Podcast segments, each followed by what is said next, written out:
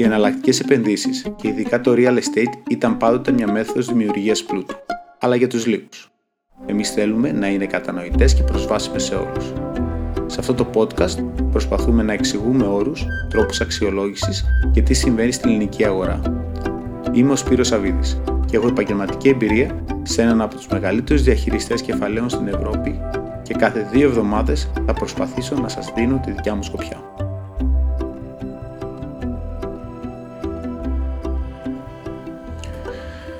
Καλημέρα σας.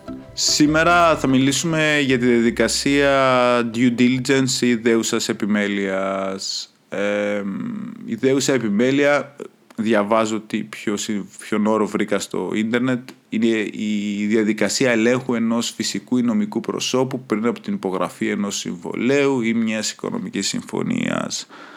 Το κάνω πιο απλά, δηλαδή είναι πριν αγοράσεις κάτι μεγάλο, π.χ. ένα κίνητο, μια επιχείρηση, ένα φωτοβολταϊκό πάρκο, υπάρχει μια διαδικασία που κάνεις έλεγχο. Που κάνεις έλεγχο αυτό που αγοράζεις, που κάνεις διάφορους έλεγχους. Που κάνεις ε, νομικό έλεγχο, τεχνικό έλεγχο, εμπορικό έλεγχο, ε, έλεγχο διαδικασιών, εντάξει, κάνεις διάφορους ελέγχους.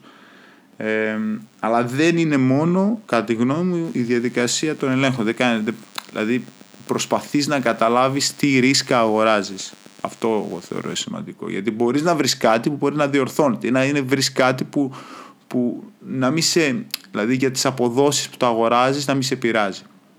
Αλλά ας το πάρουμε από την αρχή και ας το πάρουμε με κάποια παραδείγματα. Θα, θα μιλήσω κυρίως για τα ακίνητα και για τα αιωλικά ή φωτοβολταϊκά πάρκα που γενικά εκεί έχω μια εμπειρία. πάμε να αγοράσουμε, βρίσκουμε ένα ακίνητο, πάμε να το αγοράσουμε. Εκεί πέρα το απλό πράγμα που γίνεται είναι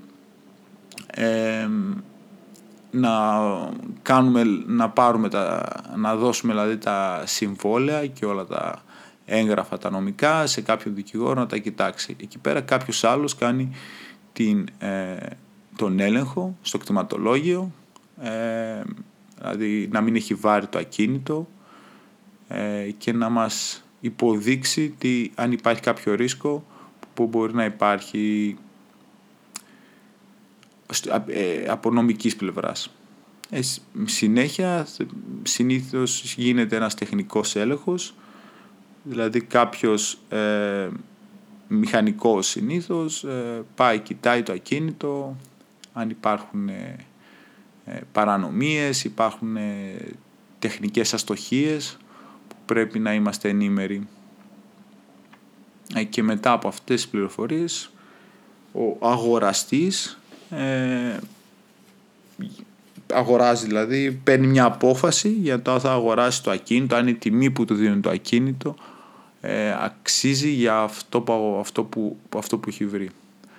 Ε, σε, μια, σε, ένα μεγαλύτερη, σε ένα μεγαλύτερο transaction, σε μια μεγαλύτερη αγοραπολισία, ε, η διαδικασία είναι διαφορετική. Υπάρχει ένα, συνήθως ένα data room που είναι ένα ένας online χώρος που μπορείς να δεις ε, αρχεία για όσο αφορά αυτό το ε, αυτό το πάρκο, αυτό το, συγγνώμη, αυτό την επιχείρηση ε, που, που αγοράζεις ε, και αυτά π.χ. μετά κάποια τα δίνεις στο δικηγόρο ε, για να σου κάνει ένα, ένα έγγραφο που σου λέει π.χ τι πρέπει να κοιτάξεις καλύτερα. Εσύ κοιτάς φυσικά και το εμπορικό κομμάτι, δηλαδή τις συμβάσεις, ε, αν αγοράζεις δηλαδή ε, μπορεί να αγοράζεις ε, ένα πάρκο που έχει μια σύμβαση 20 ετών.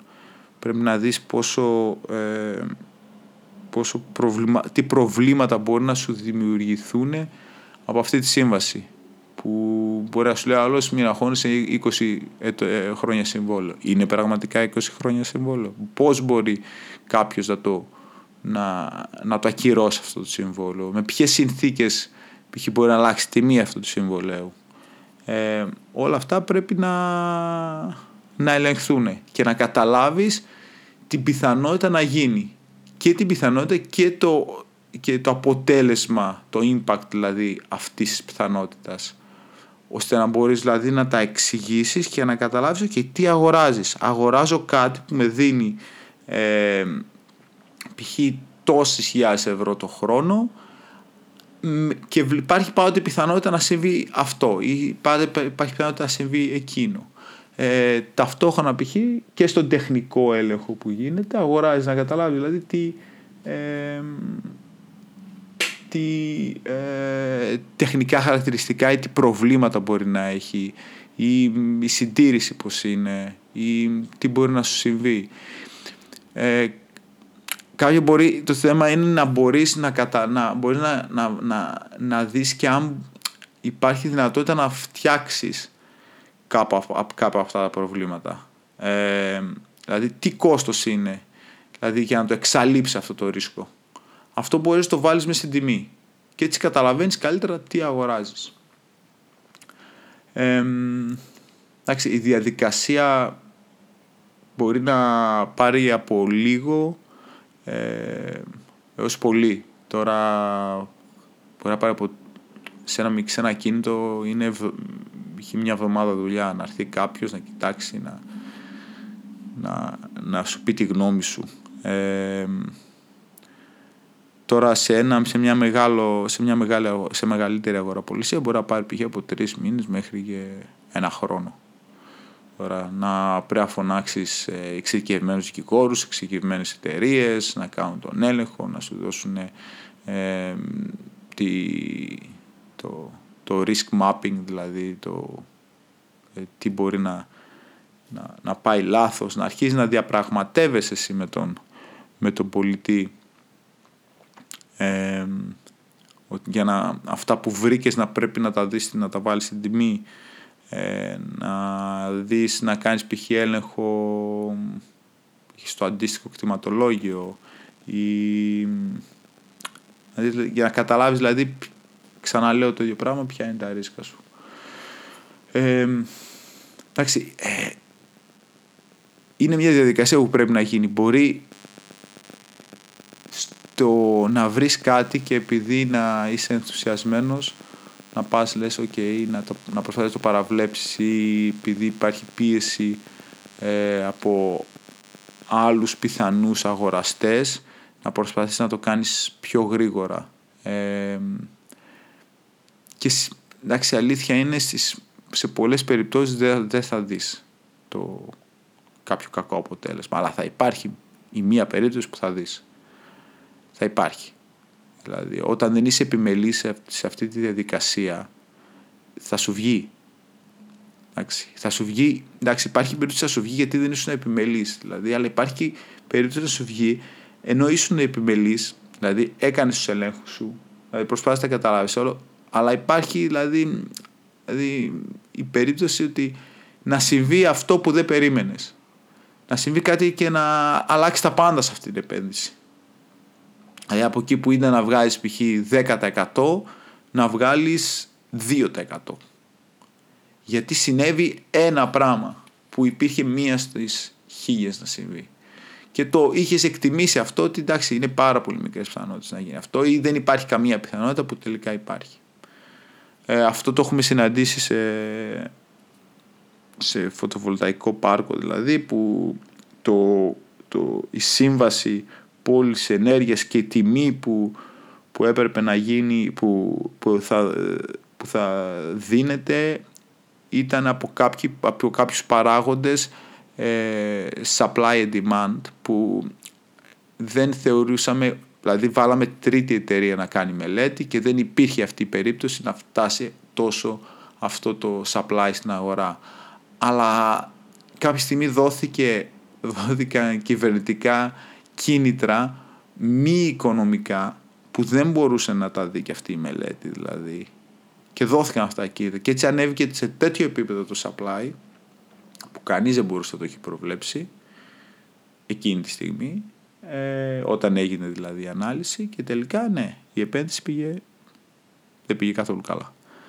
Ε, αυτό έγινε μια φορά. Ε, ξέρω και ναι συμβαίνει Δηλαδή, λίγες φορές το χώρο. πρέπει να είσαι αρκετά τυπικός σε αυτή τη διαδικασία. Ε, εντάξει, στο ακίνητο είναι πιο εύκολο. Εντάξει, μπορεί π.χ. στην ε, διαδικασία ελέγχου, το λέμε, ε, να δεις π.χ. υγρασία, ε, να δει κάποιος δηλαδή μέσα και να δει λίγο υγρασία πάνω στο ταβάνι της ε, τουαλέτας. Που αυτό μπορεί να μην είναι τίποτα, που μπορεί να είναι πολλά. Δηλαδή μπορεί να είναι ε, τι πω, οι πολλοί δρατμοί που, που επηρεάσανε πάνω του το ταβάνι, δηλαδή την πογιά και έσκασε λίγο, μπορεί να είναι από πάνω να στάζει, ε, που αυτό σημαίνει δηλαδή μεγάλη δουλειά. Ε, αυτά πρέπει να τα... Αυτά δηλαδή καμιά φορά πρέπει να προσέχεις. Είναι δηλαδή ότι θα μπορούσες ε, να να το είχες, να είχες αποφύγει αυτό ε, και γι' αυτό πρέπει να προσέχεις κάποια τέτοια θέματα ε, σε αυτές τις διαδικασίες.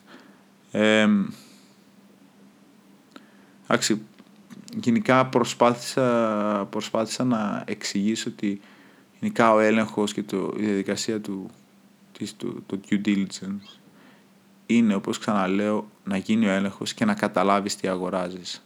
Να καταλάβεις τις πιθανότητες πράγματα να συμβούν, να καταλάβεις το κόστος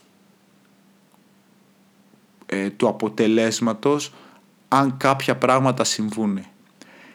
Μετά παίρνοντας όλη αυτή την πληροφορία κοιτάς τι τιμή αγοράζεις, τι αποδόσεις θα έχεις και παίρνεις μια απόφαση. Αν αξίζει να κάνεις αυτό, αυτή την επένδυση.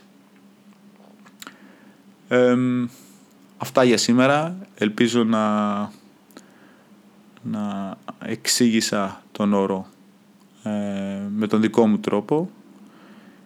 Και αν έχετε κάποια απορία ε, φυσικά μπορείτε να επικοινωνήσετε με, μέσα από τα social ή με email ε, για να τη λύσω σε Δηλαδή να, να γράψω ένα blog post γι' αυτό ή να, να στην απαντήσω ε, με ένα τηλεφώνημα.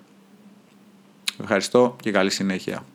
Και μην ξεχνάτε, ε, ακολουθήστε το podcast, ε, ακολουθήστε μας στα social media, προσπαθούμε να δίνουμε ε, πληροφορίες ε, σημαντικές όσον αφορά τις εναλλακτικές επενδύσεις, δηλαδή real estate κυρίως και ε, ε, φωτοβολταϊκά ή αιωλικά πάρκα και γενικά το προσπαθούμε να δώσουμε ένα, να δώσουμε ένα τρόπο να σκέφτεται κάποιος δηλαδή διαφορετικά. Θεωρούμε ότι ε, υπάρχει ο κοινός τρόπος σκέψης αλλά αυτός που, που βρίσκει τα καλύτερα returns, τις καλύτερες αποδόσεις, που βρίσκει αυτό που που οι άλλοι δεν βλέπουν είναι αυτός που ψάχνει. Και όπως, το, όπως λέω, αυτός που ψάχνει βρίσκει. Ε, και θέλουμε να, να δώσουμε αυτό το, αυτό το μήνυμα, δηλαδή μέσω, μέσω του, του content που δημιουργούμε. Καλή συνέχεια.